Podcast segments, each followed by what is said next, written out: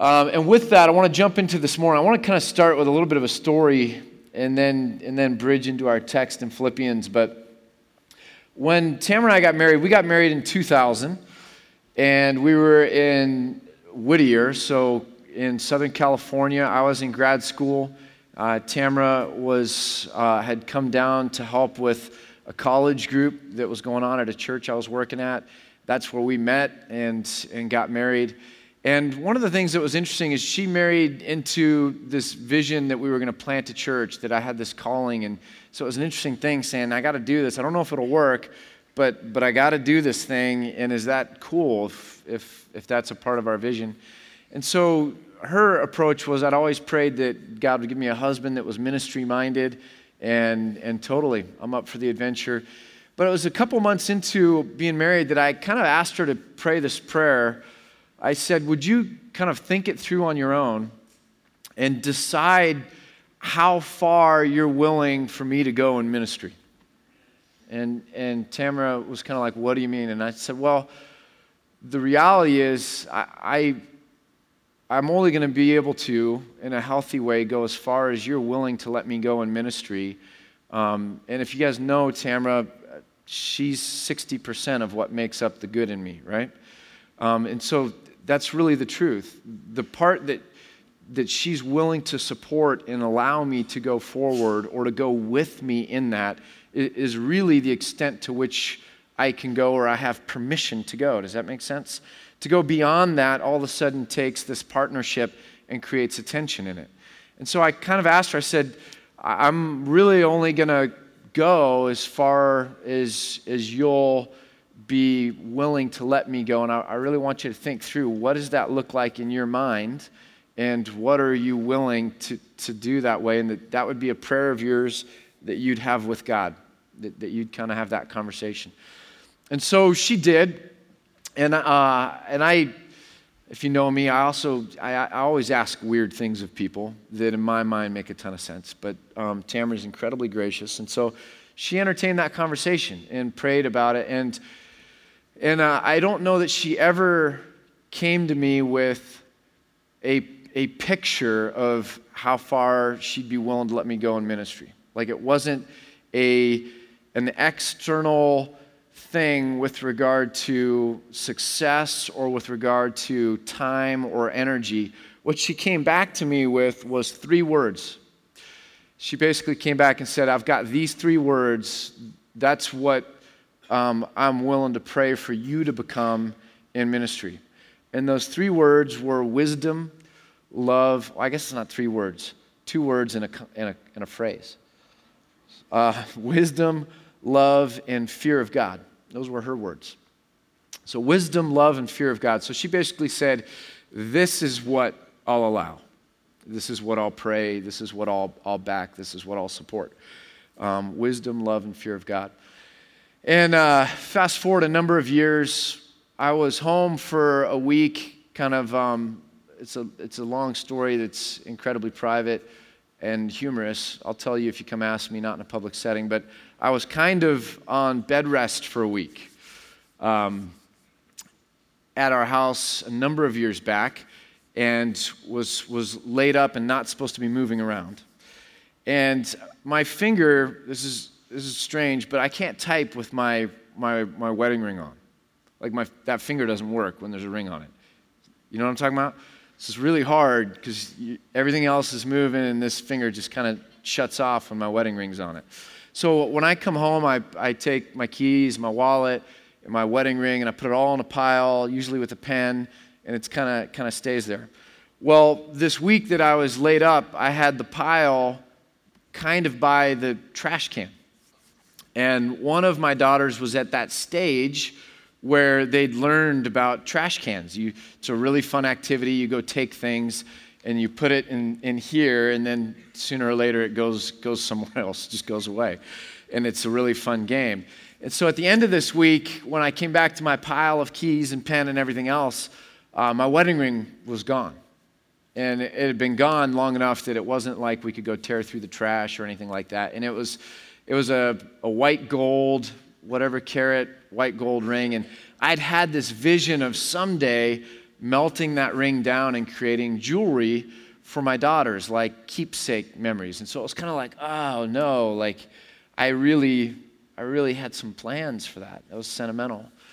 And so I kind of was trying to figure out what to do. And it wasn't, but a little while later, we were doing a, just like this Israel trip, we were doing one of those through Kilns College, and it was a Reformation history trip. And we were in Wittenberg, which is where Martin Luther nailed the 95 Theses to the church door, the castle door in Wittenberg in the year 1517, which kicked off. That's really when you trace the Reformation back to, is that day. And we were actually in Wittenberg on October 31st, which was All Hallows' Eve, Halloween, which precedes All Saints' Day. And that's when Luther nailed this on the church door, because the next day they were going to bring out all these relics. And so he was kind of challenging that. So we were there literally on Reformation Day. And so they had a Renaissance Fair, and it was really cool to be in this small East German town that has all this history and this kind of castle at the center, church castle at the center of the city, and have a Renaissance Fair there that wasn't like a fake U.S. Renaissance Fair. This was like an old world German Renaissance Fair with brats and sauerkraut and all sorts of crazy stuff, and gypsies, and it was really cold, is what I remember. But I was walking through, and there was a jewelry table with all this silver jewelry, and I found this ring for $10. And I was like, no way. Like, it fits, it's comfortable. I kind of think it looks cool. And even if it doesn't look cool, to me, because I love history, it was like, it couldn't get any better. Like, 14 karat gold has got nothing on $10 bought at a Renaissance fair in Wittenberg, Germany ring. Does that make sense? So I got this ring and came home and like, hey, Tamara, I found a replacement ring. And she actually took the ring into Saxon's jewelry, and Bruce Plummer had him engrave in my ring the phrase wisdom, love, and fear of God. It's on the inside of my ring, and cursive-ish. So that's inside my ring. So fast forward again, I'm with my daughter, Mary Joy. I didn't know she was going to be in here, so just pretend she's not sitting right there when I tell the story. But so I was with my daughter, my 13-year-old, who just turned 13 and a half on Friday, because half birthdays should be celebrated.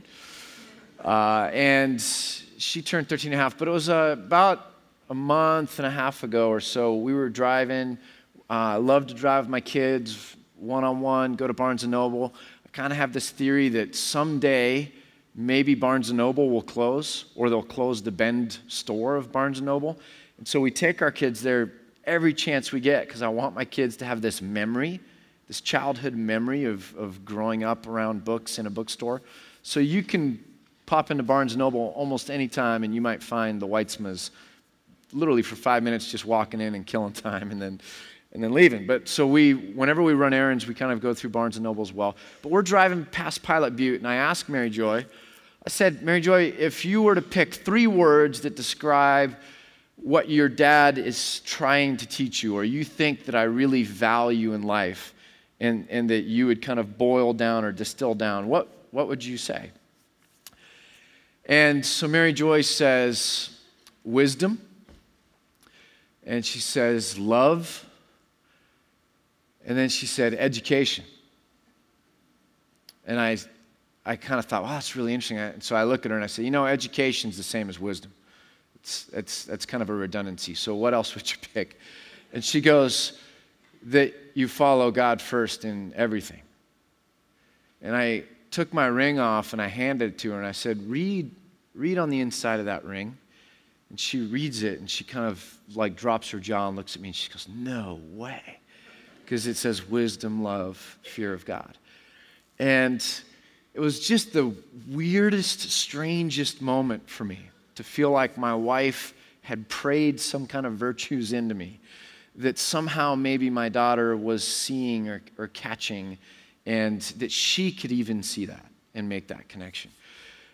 It's also a part of another strange thing that seems to be happening for me, which is my sense of self as a father is beginning to blur very strongly with my sense of myself as a pastor. And that's a new thing for me.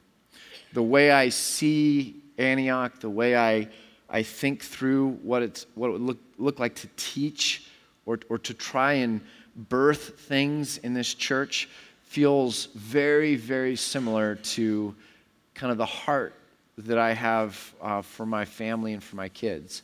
And so I don't really know how to manage that. It's not as much of a teaching or motivational speaker or persuasion kind of thing anymore for me.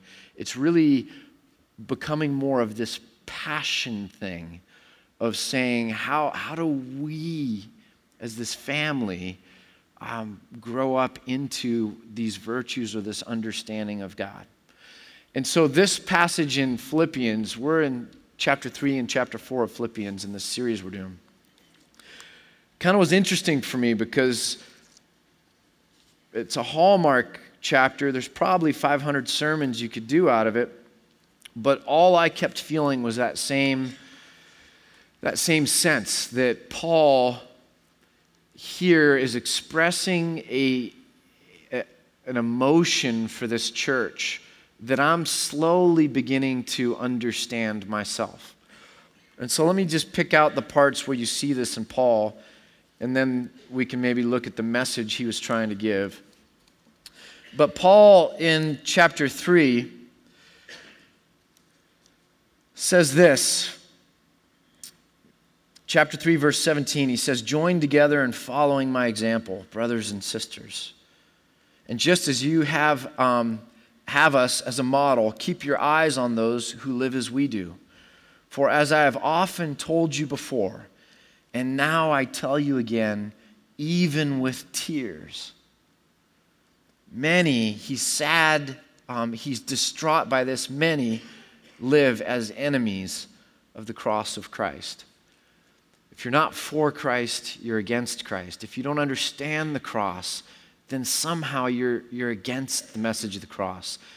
Jesus didn't leave any room for kind of this neutral ground. It's like, if you're not for me, you're against me, said Jesus. And Paul's echoing this, and he's grieved by this to the point of tears.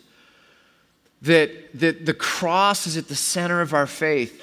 It's where we find our identity. It's where we're reborn to become sons and daughters of God, which is going to kick off the whole idea of adoption and living into this kingdom of God, where God reigns and we as subjects or citizens of that kingdom, which is what he says a little bit further down here, we get to experience life completely different, the way it was supposed to be, that we can shine like stars.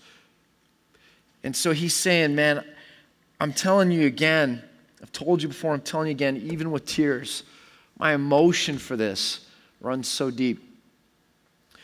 And he continues in chapter 4, after he'd kind of talked about doctrine, he says this therefore statement, meaning off of all of this stuff that I've been teaching you about the resurrection and identifying with Jesus and the fact that we have this hope that someday we're going to be transformed into the glorious body of Christ, this resurrection body. Therefore, my brothers and sisters, you whom I love and long for, my joy and my crown, you, I exult in you. When I think of you, I get excited, and you can see the glow on my face. And not only that, but you're my crown. You're what I take pride in. When I go places, I pull out my iPhone and I show them pictures of you, Philippi. Like, you're my crown. You're like my pride.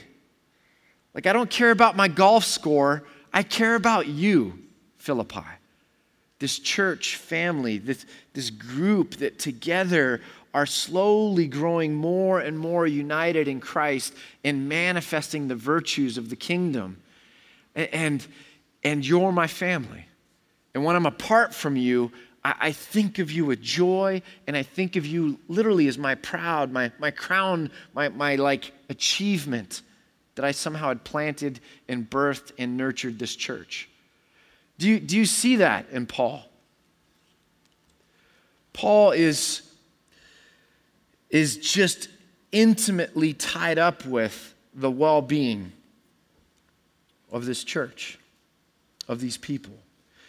And so he tells them, stand firm in the Lord in this way, dear friends. It's a military term, stand firm. The Romans were known for standing their ground, never being able to be pushed back. They just would advance, and they had sandals which laced all the way up, gave them a better foundation with which to fight on rocky ground. Their armor was the best, their swords were the best, their training was the best, and they were known for always being able to stand firm. And Paul, talking to this church at Philippi, if you remember, Philippi was settled with a lot of veterans from the war that really birthed Caesar Augustus.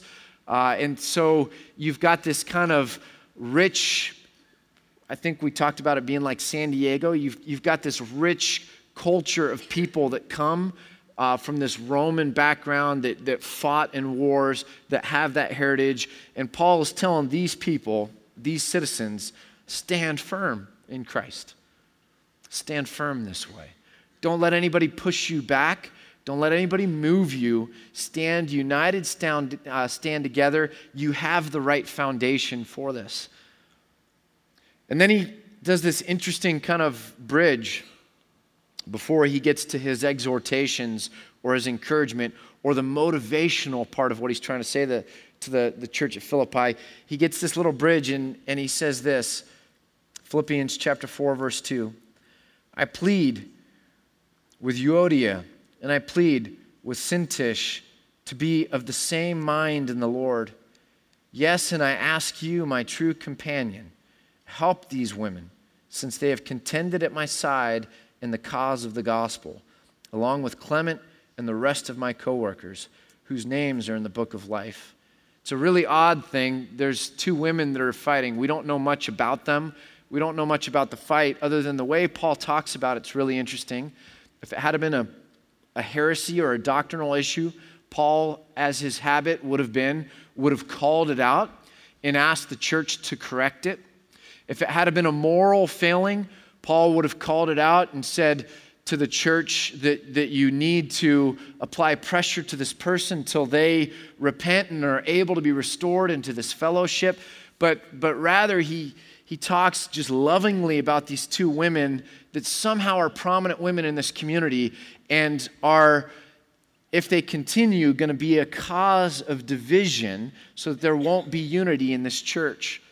There's some kind of a disagreement that they're not working out.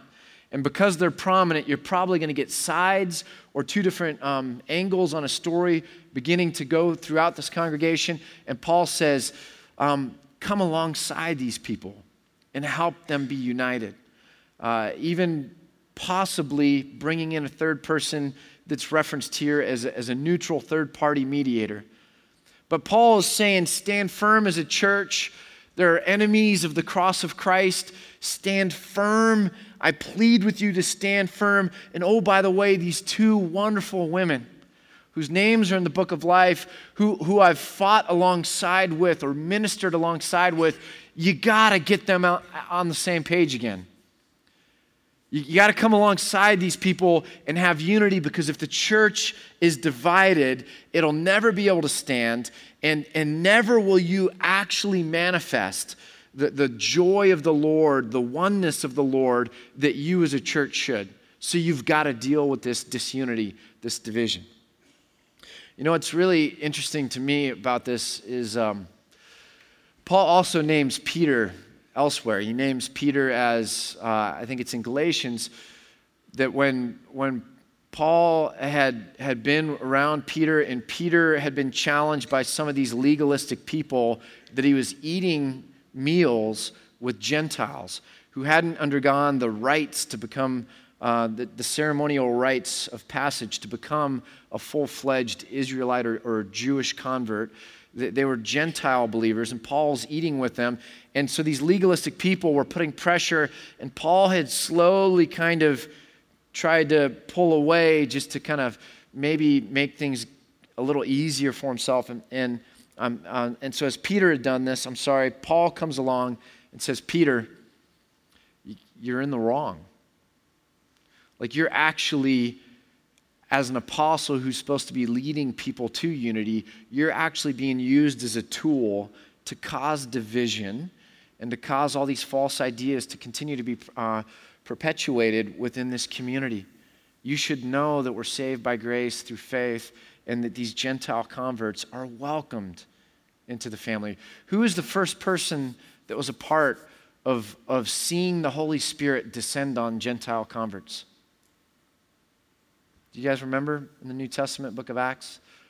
The very first person to see the Holy Spirit descend on Gentiles and symbolically baptizing them, that these people are now in the new covenant, this new covenant community, it was Peter. When he had the vision to go to the Roman Cornelius' house, and they had sent for him, and he goes and he ministers, and the household of Cornelius becomes saved. Peter should have known better. And so this fascinating passage where Paul comes and says, Peter, you should have known better. Of all people, you should have known better. And so here's my take on that passage. My take on that passage has always been, it really sucks when you make a mistake. It really sucks when you make a mistake and people know about it. It extra super sucks when you make a mistake, people know about it, and Paul writes it into Scripture for all Christians of all time to see. You know how many people are going to get into heaven, and Peter's going to be at the gates, and they're going to come up, and Peter's, you know, going to introduce himself and check for their name in the book of life, and they're going to go, dude, Peter, what was up with that whole thing where, like, you wouldn't eat with the Gentiles and all that? That was pretty wrong. Like, what was wrong with you? Like, and Peter's going to be like, yeah, I've heard it before. Shut up. Yeah. You know what I'm talking about? Like, it's crazy. If Paul was one of my friends, there's a very good chance that I would have ended up in the New Testament. And don't laugh, because I'm writing a book, and there's a very good chance I'll put you in there. See how you like that. These two women, they couldn't get their act together. They couldn't handle their disagreement. And you know what? Their names get put in the New Testament forever and ever. And I think if they were standing here, they would look at that and say, wow, was that silly. We could have owned our own side of whatever the argument is. You know that's the way you resolve any argument with someone who's willing to listen. If you have someone who's not willing to engage the conversation with you, there's very little you can do. I have relationships like that, and I grieve them. But with someone who's willing to listen, here's how you resolve a conflict. You know what? I'm sorry. Even if you know that the argument is because they're 99% wrong, okay? What you do is you go into it and you say, you know what? I'm sorry. I could have done this better. When I heard that, or when it came to me, my reaction wasn't right. Like, it wasn't right. I wish I could get that over again. Like, I'm sorry. Like, I got mad, and I went and talked about you to these people. You know what? Instead of coming to you, I realized that was wrong. I'm sorry. There's very few disagreements that won't immediately just the knot slip out when one of the two parties is willing to start with not what the other person did wrong, but with what they know they could have done better, admitting that, asking for forgiveness. And frankly, what usually happens is the other person will immediately say, no, I'm sorry. I shouldn't have said that in the first place, or my attitude, or I said it with a tone, or whatever it might be, and then all of a sudden it resolves. And I guarantee you these two women could have resolved their thing. And I think if they were looking at it today, they would have much rather had they resolved it themselves than to join Peter as the other people that got called out in the New Testament for everyone to see forever and ever and ever and ever and ever.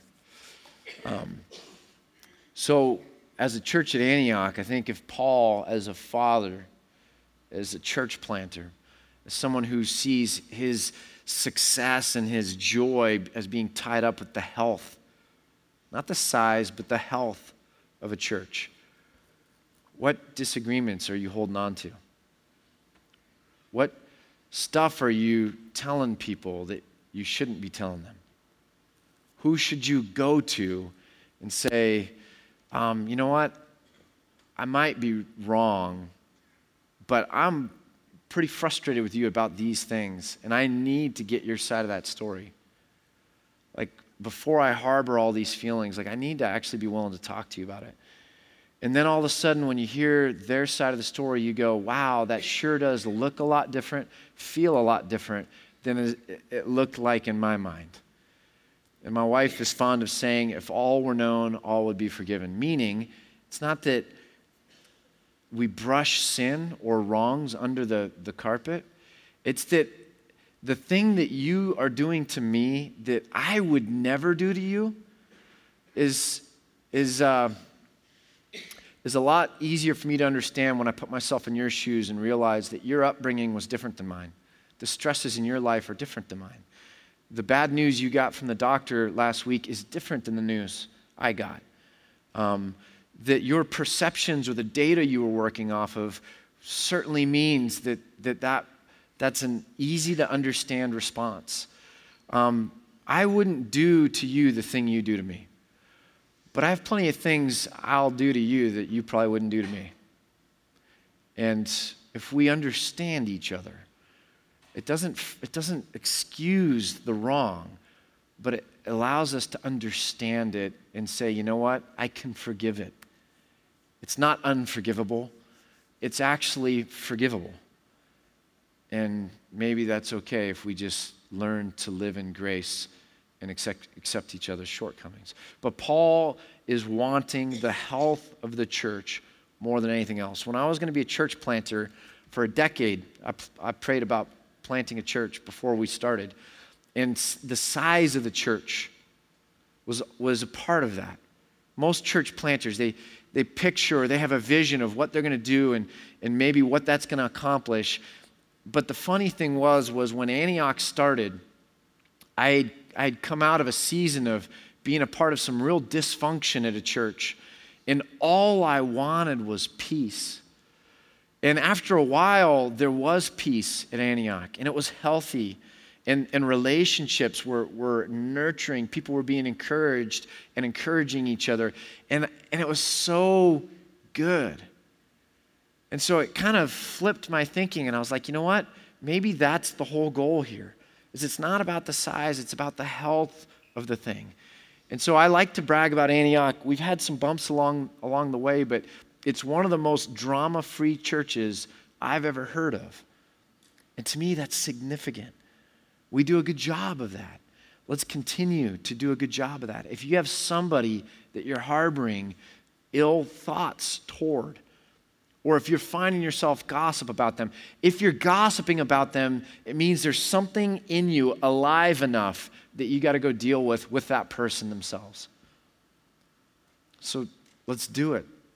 Let's do it before Paul shows up and says he's going to write us into a book, and then we'll never be able to undo it. So Paul begins by asking these two women to resolve it and inviting the church to say, don't split into factions. Actually, use this opportunity as you pursue it to build deeper strength, right? There's a strength that comes from going through fights and solving them well that's better than the strength that you have in a relationship if you've never gone through a trial. Does that make sense? Early on in Antioch, the life of Antioch, I used to say that there would never be an elder at Antioch that I hadn't gotten into a fight with first. Do you want to know why that is? Do you see someone's character when all you do is get together for golf and have a good time? Or do you see their character when you really end up coming to blows and then watch how they resolve that over time?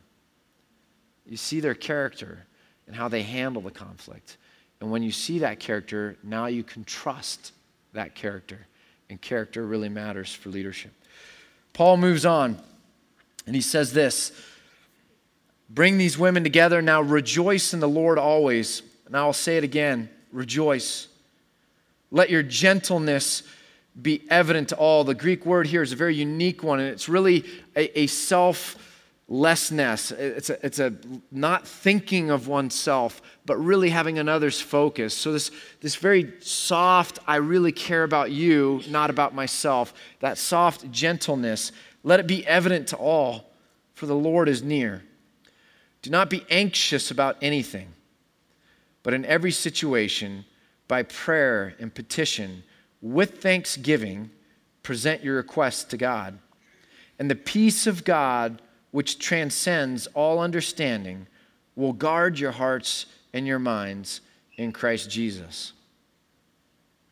So there's something really interesting here. You're going to rejoice, but there's going to be things that test that. Circumstances that test that. And you're going to find that you're going to have this growing fear or anxiety as circumstances or as the clouds kind of brew or the storms, the waves pick up. There's going to be things that happen in life that are hard and difficult. And instead of being able to rejoice, the temptation is going to be to have anxiety. Anxiety, you know it more by just the feeling of it, don't you?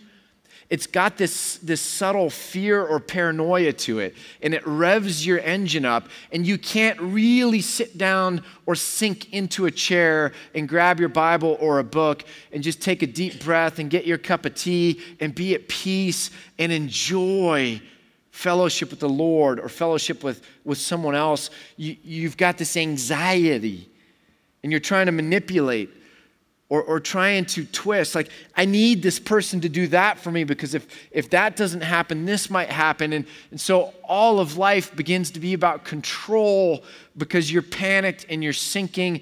And what do sinking or drowning victims do? They flail. They flail. And so anxiety means that you're flailing and you're not loving in a gentle way community. You're really seeing people as a means to an end or abusing them as you're trying to resolve this destabilization that's inside of you. Or when you come to God out of that anxiety, you're flailing. God, it has to be fixed or I can't rejoice. And Paul says, so out of your anxiety, you come, you turn to God and say, all of this stuff that's going on in me, God, I give it to you. And you know what? I'm going to remember, I'm going to engage this discipline of remembrance that there are things in my life that are good. And even if there's nothing in my life that's good, I can still remember that you are good and that you've been there in the past for me and that you do have the power and you do care. But somehow I'm going to reach back and give thanks to you so that I can slowly stabilize myself and anchor myself in you. And in that, Paul is promising the peace of God, which transcends all understanding, will guard your heart and your mind. Your anxious feelings and your manipulative or panic-driven, fear-based thoughts. That your heart and your head are going to somehow be grounded into God, even if the circumstances don't change. That it's this discipline of taking yourself to God, allowing peace to replace anxiety. I actually think that all of Scripture, if you want, can be put underneath that bucket. That broken and estranged relationship from God, fear and anxiety and the junk that comes with that, seeking to find resolution and be reconciled with God, and that even if circumstances don't change, there's still the fortitude or the intimacy with God to know peace and joy despite circumstances. that all of Scripture can be said to be the move from this feeling or emotion or position in life to experiencing God's blessings, or all of Scripture can be said to contain God talking into life and to say, here's how you would experience my blessings, because the posture that you take really matters. Does that make sense? So Paul continues, and he says the same theme, just a different way. He says, finally, brothers, sisters, whatever is true, whatever is noble, whatever is right. The word here is dikaiosune. It's also just. He's talking about whatever is right in terms of a just relationship with other people or society. Whatever is right or just, whatever is pure, holy, whatever is lovely, whatever is admirable. If anything is excellent or praiseworthy, the word excellent there is arete, which is the Greek concept for moral virtue. It's moral excellence. It's bringing about such excellence in your person that you have a strong character. And the Greeks praised that kind of thing. And so this is that wonderful Greek word arete, or whatever is praiseworthy. Think about such things. There's two words here that Paul picks up that are not used anywhere else in the New Testament. Many would argue that Paul is borrowing from moral philosophers or the Zig Ziglars of his day or whatever it might be, and taking formulas of characteristics or virtues that people know they should be doing that are a part of the culture in Philippi. Whether he's doing that or not, he's certainly bringing in this robust thing that says, pattern yourself for goodness. Pattern yourself for health. Whatever you have learned or received or heard from me or seen in me, put it into practice. So pattern yourself for health in your relationship with other people, in society, your character. When you look at me, you're going to see some of these virtues. Take that and put it into practice, and the God of peace will be with you. We think that the blessing of God is something that just happens. It's like a great golf shot. Oh, look at that. That guy took out a 9-iron and he dropped it like 2 feet from the pin. It's so not fair. He's so blessed. Or she. She's so blessed. Ah, wish I could do that. You know, if it would just happen to me. And there's no real understanding that there's a lot of complex factors going on with that person's golf swing to get that ball to drop a couple feet from the pin. And there was a lot of time and a lot of energy building up muscle memory and thinking things through and making changes to a golf swing based on kind of observation to kind of slowly put into practice the right kind of pattern that would lead to the right kind of result, the desired result. Does that make sense? We understand this with piano. We don't look at someone that plays piano and go, I wish that would fall out of heaven and happen to me tonight. We look at someone playing piano and we're like, yeah, they're good, but I didn't want to spend those 10,000 hours. You know what I'm talking about? Like I think we understand with piano maybe a little bit better that there was a cost to that, to being able to be able to play as well as they play. Well, here's the big confusion in the Christian church. Because we talk about the freeness of grace. Grace is free. We don't earn it. Grace meaning the forgiveness that God gives us, that our sins are forgiven, so that we can be adopted into the family of God and be sons and daughters of God. That we talk about how free that process is all the time, that we don't really know how to talk about the subsequent part, which is how do you experience the blessing of God? And the blessing of God is a lot like my kids. They didn't do anything to be born into my family. And there are a lot of opportunities made available to my kids because they're a part of my family. I love them. That's not going to change. There's certain privileges that they're going to get. Having the coolest dad in town is one of them. There's others. But they have access to certain blessings just by virtue of being in that family. But Then there's this whole other category of blessings, right? Right? That if they don't engage certain behaviors, they're not going to gain access to. When I say to them, if you do these things, you will get this, and they don't do those things, then they don't get that blessing. If I say to them, I'll get behind you learning an instrument, and I'll pay for it, and I'll sacrifice for it, but if you don't put in the time, you're not going to go anywhere. If they don't put in the time, guess what? They don't go anywhere. There are a whole lot of blessings that they have to pattern themselves in a certain way in order to get the result that we look at and say, that's a blessing of God or a blessing from that family. And when we are Christians, what Paul is saying is, listen, when you pattern yourself a certain way, pursue unity, have a spirit of thanksgiving, take the circumstances, give them to God, anchor yourself there, then God's peace will guard you. And it's going to be an amazing thing. It's going to literally surpass your ability to understand it. It's going to be amazing. And not only that, but the inputs in your life and how you pattern yourself and how you're going to choose to behave or orient yourself with regard to society, with regard to your decisions, how you spend your time, your relationships, what you'll allow to happen in your presence, all of those things. When you're patterning yourself that way for moral excellence, okay, do that. And here's a really cool thing. As you're doing that, you're going to get the peace of God. God's peace is going to come upon you.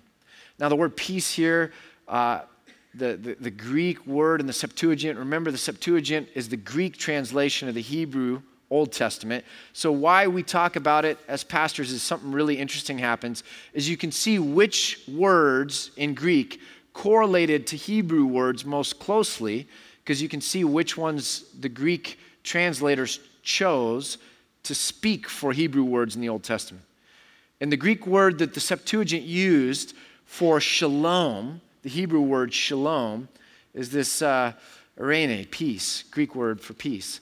Now, the Hebrew word shalom goes so much further. So what they were wanting this Greek word for peace to have in it was this sense of flourishing, wholeness, goodness. When a watered garden is coming about, just think of a greenhouse, when that ecosystem is as it should be, it flourishes.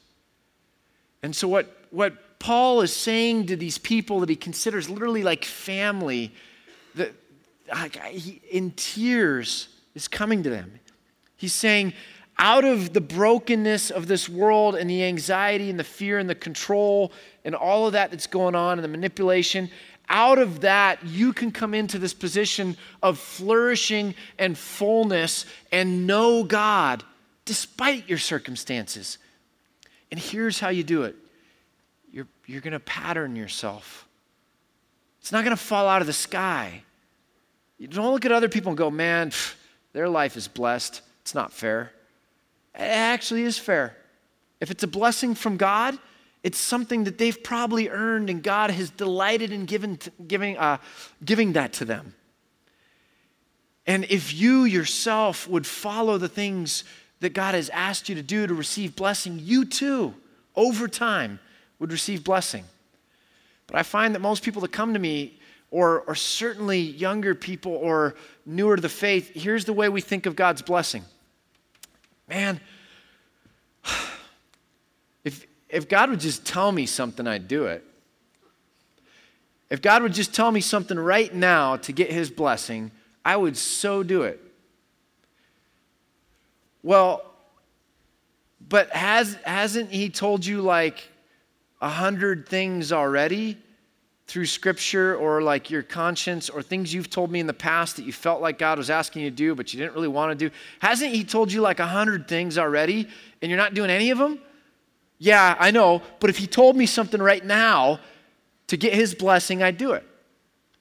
Which is the same as saying, if God would give me something easy, something that I would agree to, and something that would bring an immediate blessing, I'd so be into that.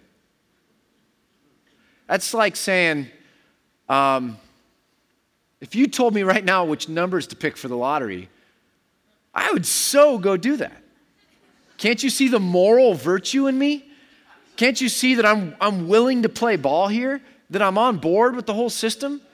God, if you just tell me the numbers to make it all about me, forgetting everything you've asked me to do, I would so be into you blessing me right this second undeservedly.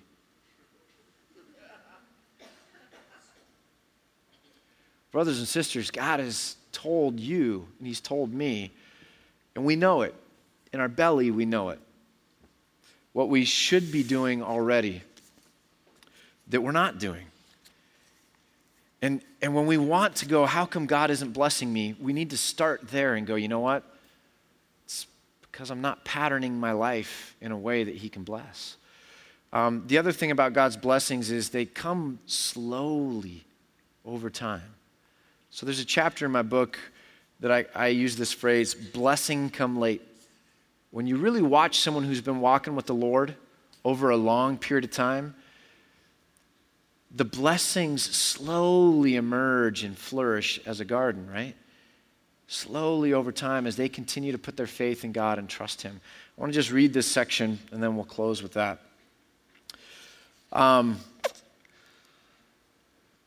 What it means is that God is more patient than I am in some areas.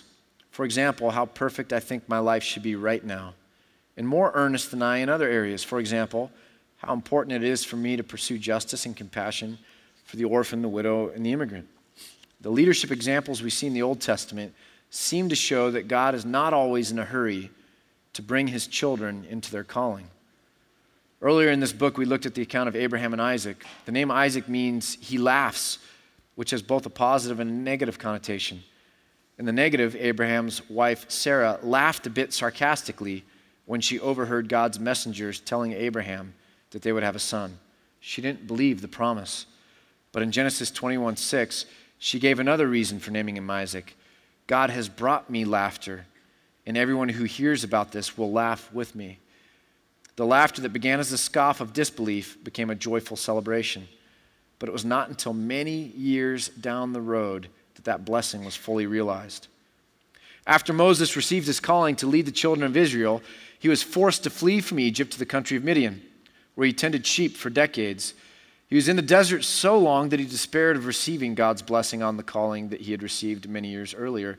And when God finally appeared in a burning bush to call Moses into leadership in Exodus 3, Moses no longer wanted the calling. Who am I that I should go to Pharaoh and bring the Israelites out of Egypt? Verse 11. God's blessing outlasted Moses' desire to be blessed.